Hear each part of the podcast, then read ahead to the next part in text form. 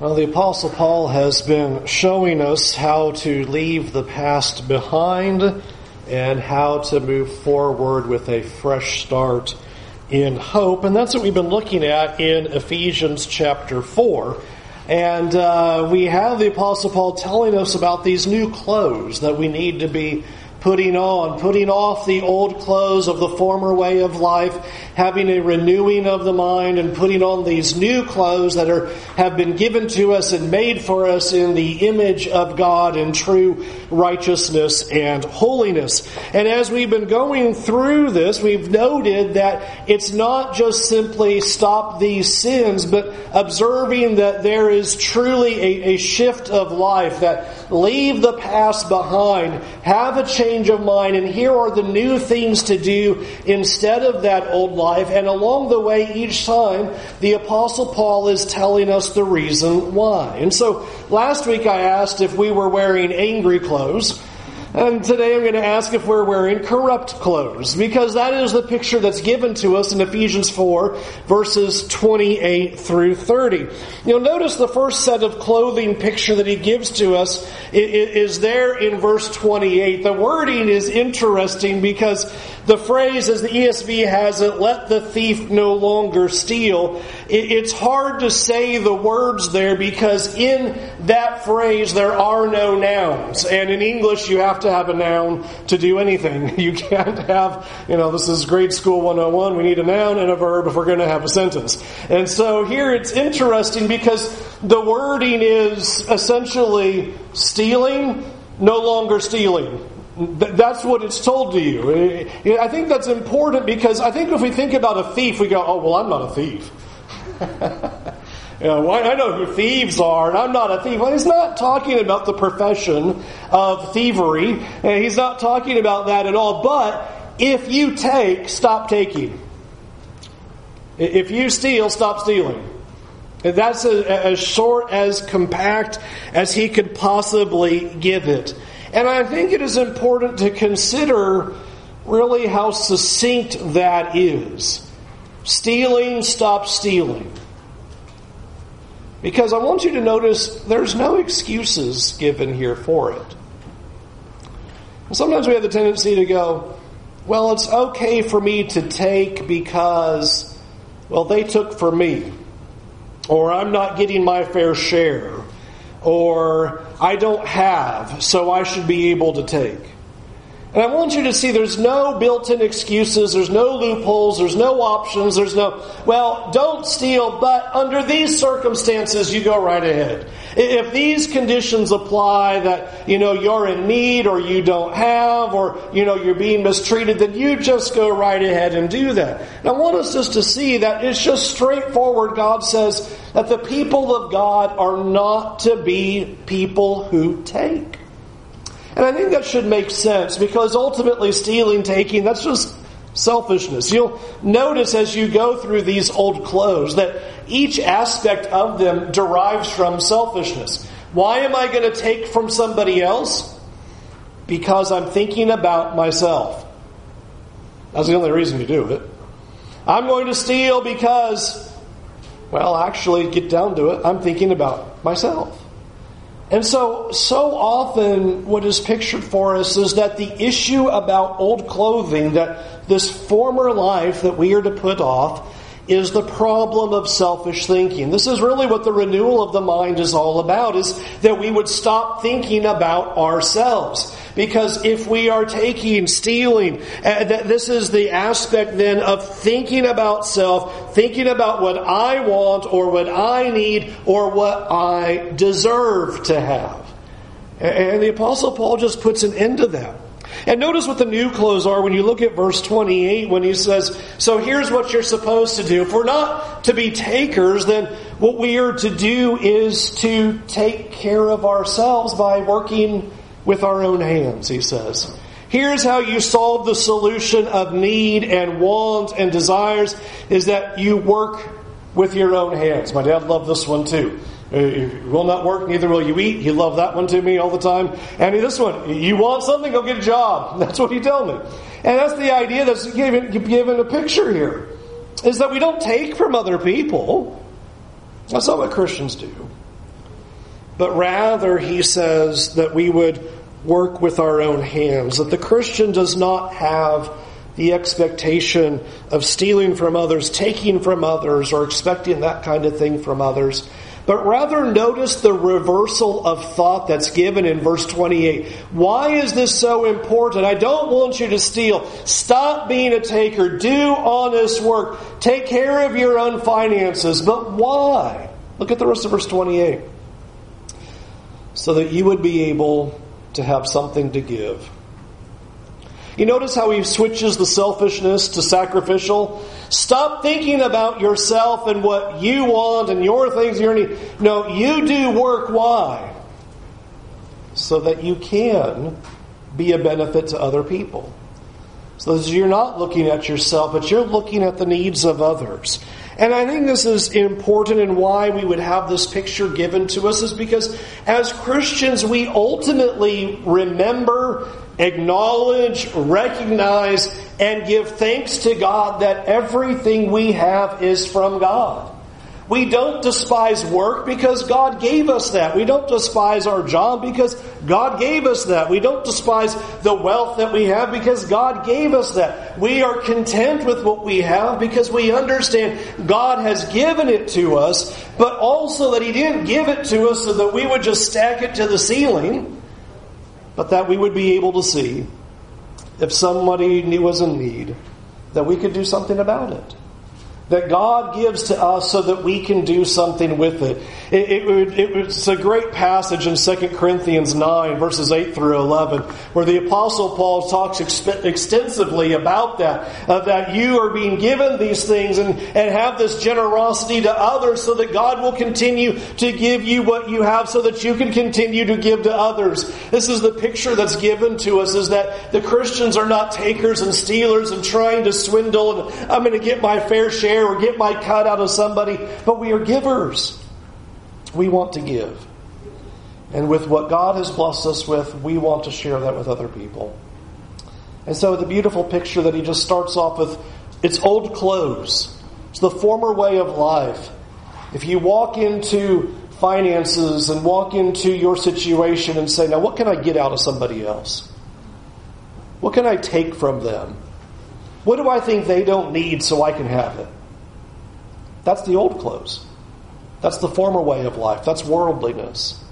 The Christian way of thinking is God will take care of me, and what He gives me, I'm going to use to help other people. I'm going to be a blessing to them. I'm not going to worry about me, I'm going to be a blessing to them. If you remember at the end of uh, 2020, we were helping out Marcia go back to the Caribbean to be with her mom. It had a neat little interaction that happened in the foyer that I think illustrates this so well. I don't, if was, I don't know if it, there was nobody around us, but she'd come in and she said that she had found like ten dollars on the ground, just you know. And here we were as individuals all trying to help her so that she could go back and, and, and begin to take care of her mother. And so I said to her, You should keep that because it's not obvious whose it is, and God's giving you a blessing that you would take that because you need the help to go. And she said, Oh no. And she put it in that black box back there and said, God will take care of me, and I, am not going to dare take this. I just loved that on the inside. I just was so warmed by that. That's that mentality. It's the mentality of, oh, God's going to take care of me. I've got this. Don't, don't worry about it. I'm not going to take. I'm going to give. I'm going to give, I'm going to give, I'm going to give.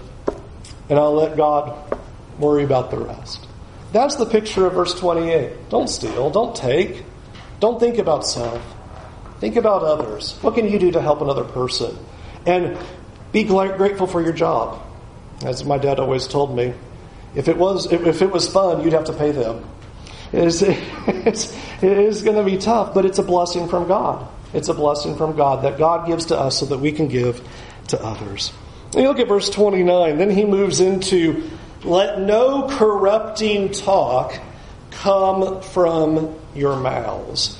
A lot of translations for this word corrupting, and I think it's useful to get all the English words that the translators use so you can get a feel for it. That these are unwholesome words, or putrid, rotten, evil, foul, impure, corrupt, depraved words. Let those kinds of words be far removed from you.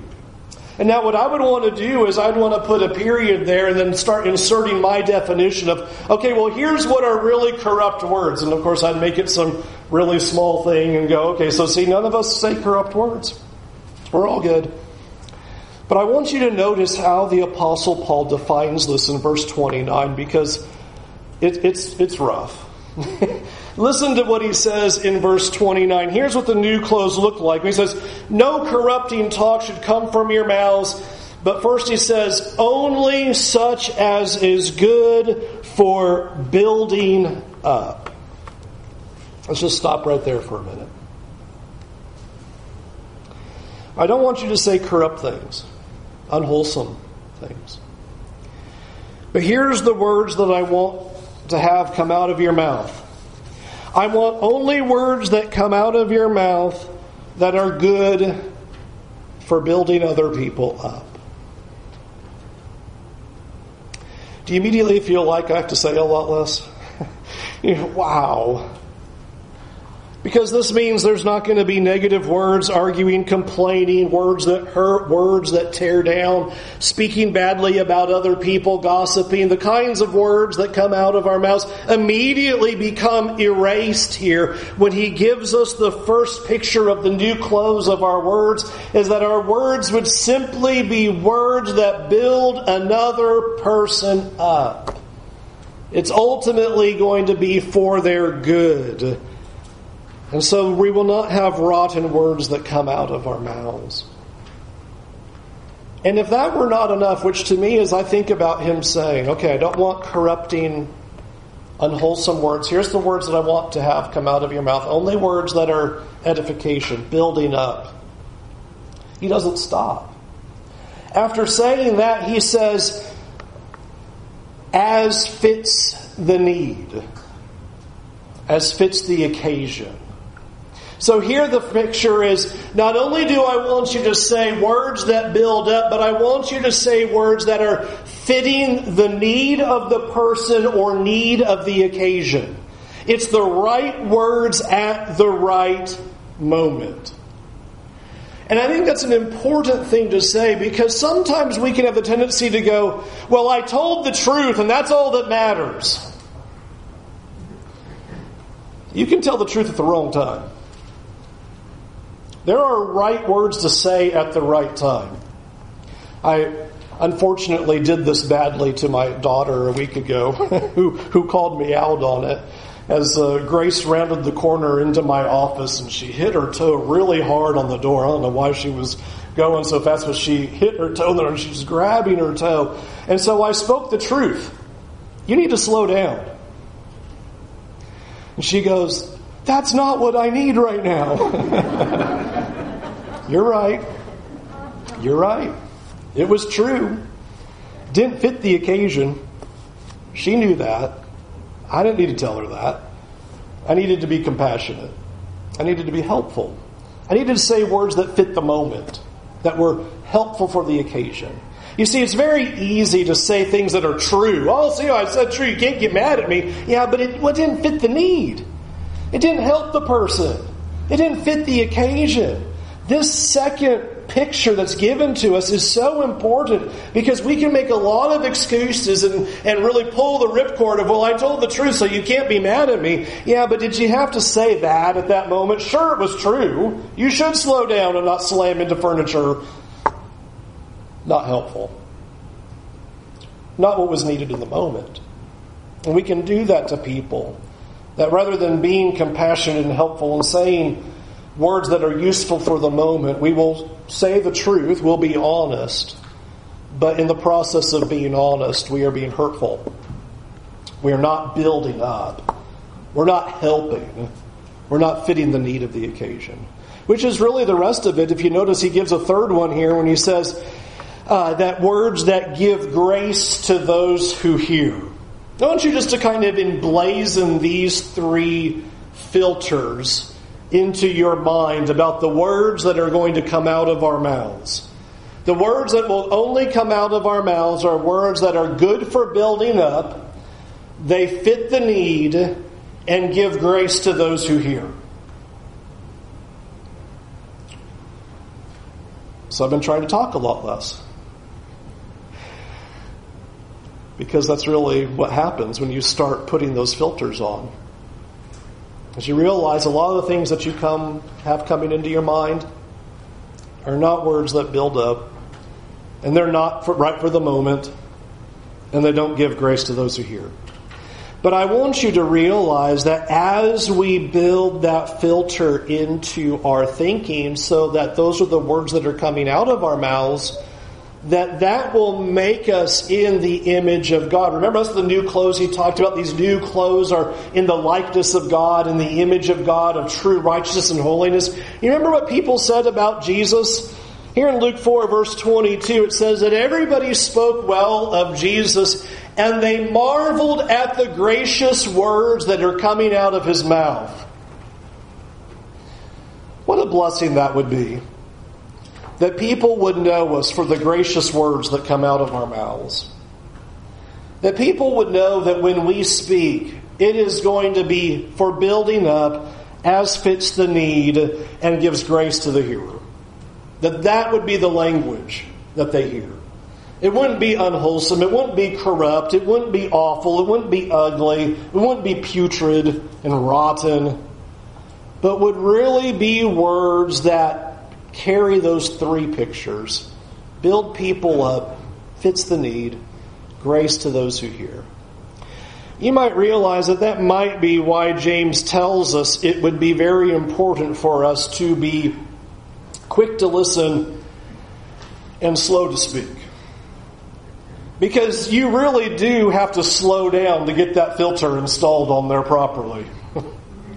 you have to really slow down and not react with your words if you're going to carefully consider those three things. If I'm going to build up and say it at the right moment as it fits the need, giving grace to the ear, I've got to really think through what I'm about to say.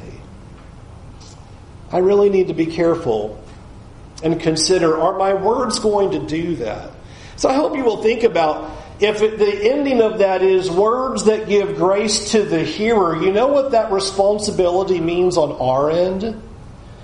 Is that I'm thinking about how the other person's going to receive it. Don't you love those terrible apologies today that you see in the news that often are given? I'm sorry if you took my words the wrong way. No, maybe you should think about how those words are going to be heard. Think about how those words are going to be received. It's not the goal to go, well, it was true, and I'm sorry that that just, you know, you didn't like it, you know, I'm sorry that that hurt. That's no. Does it give grace to the hearer the way that you're going to say it? Is that really the right way to say it? And is this the right moment to say it? A lot of wisdom is being asked of us here to really carefully consider our words, what we will say, when we will say it, and how will those words be heard? Will it be a benefit to them? Will it be a good to them? Think about that word grace, that favor. It's a word that's tied to a gift. It's going to be a gift to them. You're showing them favor and grace in the words that you say. We know that James is going to say about our tongue, oh, what a what, what a forest can be set on fire by our very tongues. Here's how we don't do that. Here's how we don't scorch the highway with our tongues and the words that we say is that we are careful with these three things. Is it going to build up? Does it fit the occasion? Does it give grace to the hearer?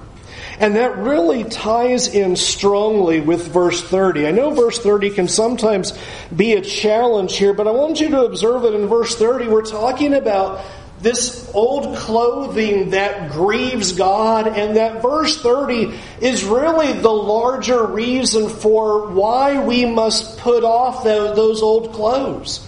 Because he simply says there, and do not grieve the Holy Spirit of God by whom you were sealed for the day of redemption. And if you were with us in the Wednesday studies, that sentence should be pretty straightforward and it clicks in really easily. But we'll go through this and you've been sealed for the day of redemption. And your old clothes are grieving God. Well, what do you mean by that? Well, think about it like this. In our study of the Holy Spirit, we observed that this great gift that we have from God is that we belong as children of God, and we are in His kingdom, and we are enjoying His blessings enjoying salvation. We've been brought from darkness into light. Everything that God had been promising throughout history all funnel into Christ, and we are the recipients of all of those blessings and benefits that God had promised, reversing us from darkness to light, from, from devastation to hope. But you don't look like it when you talk the way you talk. You don't look like you're children of God. You don't look like you've been changed from darkness to light. You don't look like you've experienced God's great reversal and redemption. You don't look like you're enjoying the covenant promises when you have corrupting, unwholesome, rotten words coming from your mouth. You see, it's very befitting that what you see the Apostle Paul trying to tell us is you know who you are. We talked about that two weeks ago. This is your identity as you belong to Him. You were made in the image of God, and as God is giving you these new clothes so that you would be in true righteousness and holiness, and your tongue needs to match the clothing. Your tongue needs to match who you are. It needs to reflect that you are no longer of that old way of thinking, no longer of the selfish point of view, no longer choosing to be like the world, but rather a tongue that matches being children of God, enjoying the blessings of God, redeemed by God, and enjoying all of those promises and hopes for the future to come. All right, let me put some teeth on it if we haven't already done so.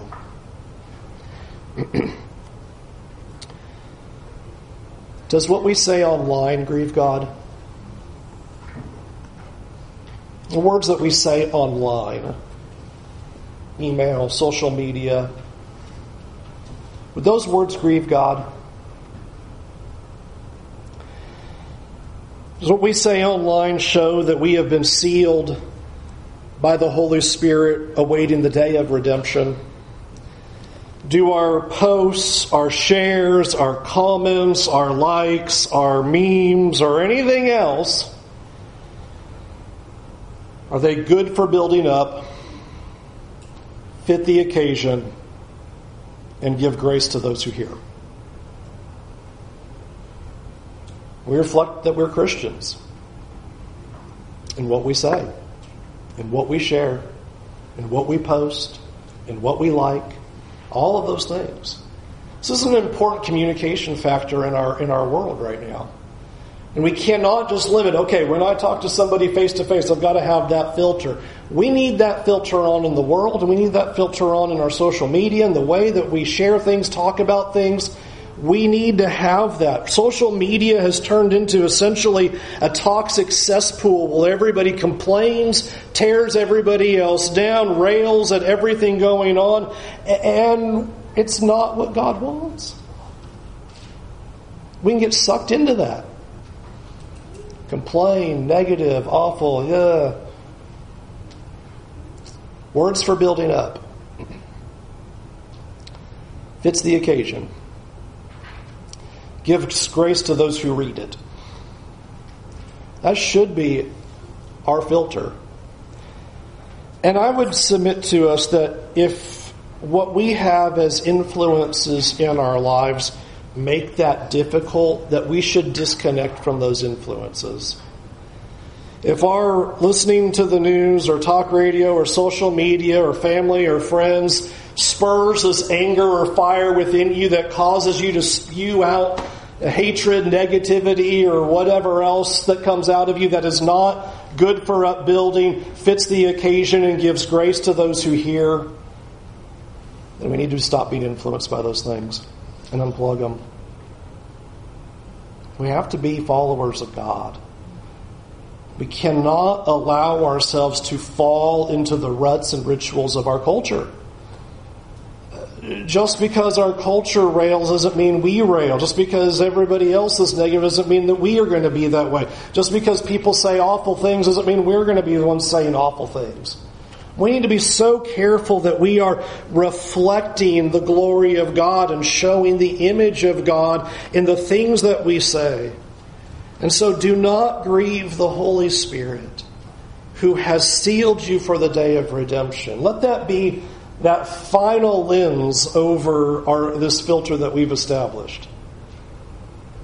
Is what I'm about to say going to grieve God? Does this represent Him? Shows Christianity and what it means to be a follower of Christ. Shows the love of God for humanity and how He desires all to be saved. We need to be so careful about how we talk to each other, how we talk to people in our families, how we talk to people at work, how we talk to our neighbors, how we talk online we have so many avenues where we can allow our tongue to be the raging fire rather than being the thing that gives grace to the hearer. Let me end by putting it forward to us like this. Our, our old clothes, old clothes are the things that take from other people. Selfish. What can I get? Rather than what can I give? Old clothes speak foul words unwholesome, corrupting words, unhelpful words. New clothes speak words that build up, are right for the moment, give grace to the hearer. The old clothes grieve the Holy Spirit. And the new clothes are saying words that God would be pleased by because we are representing Him well. We are shining as lights. We are being salt of the earth. We are walking in His footsteps. We're representing that by the very words that we say. And so consider then this very short paragraph about your walk with God. What are you saying to people? And would people be able to say about us, they speak gracious words, and they're marveled by it?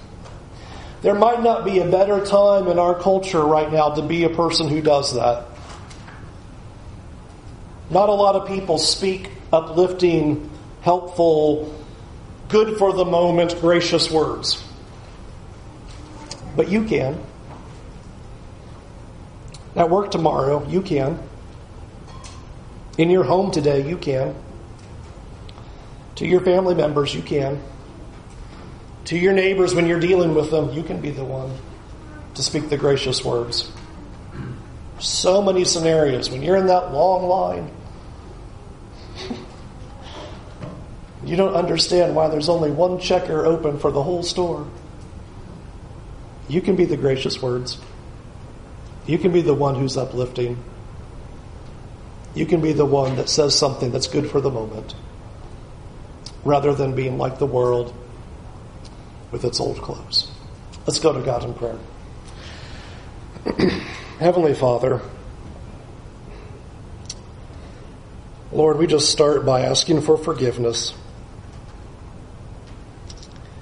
Lord, it's just so easy for our words to not fall in line with the three things that we've looked at.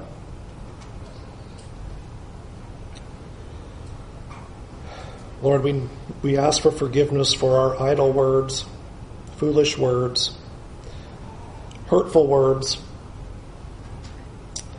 words that tore others down, angry words, words that didn't fit the occasion, words that didn't give grace to the hearer. Forgive us, Lord. Forgive us for thinking about ourselves in the way that we talk and the way that we act. Lord, we pray that you would transform our hearts and really help us to install this filter so that our words would always be words that build up, that are for the good of the hearer and gives grace. Help us to do this, Lord. Help us, Lord, to not fall into the mold of the world. Lord, help us to not get caught up in the, the rage and the anger and the, the spewing of vile things that happens all around us. So insulate us from it, Lord, and help us to have transformed words that will be gracious to those who speak like that. Help us to shine as lights in a culture that continues to be ever darkened. Help us to say things that are right for the moment that truly reflect you. And Lord, give us the strength to disconnect from things that are causing our hearts to not be pure towards you. Help us to remove those influences and add more influences of you and your word so that we can speak as you want us to speak and live as you want us to live. So God, forgive us for our past. And Lord, help us to move new, move forward with new hope, with gracious words. In Jesus' name, amen.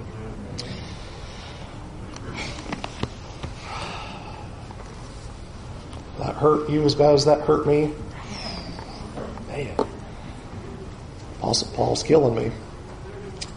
But I hope that you will allow what he taught us to really sink in, cut to the core, and change so that we can be what God ultimately wants us to be.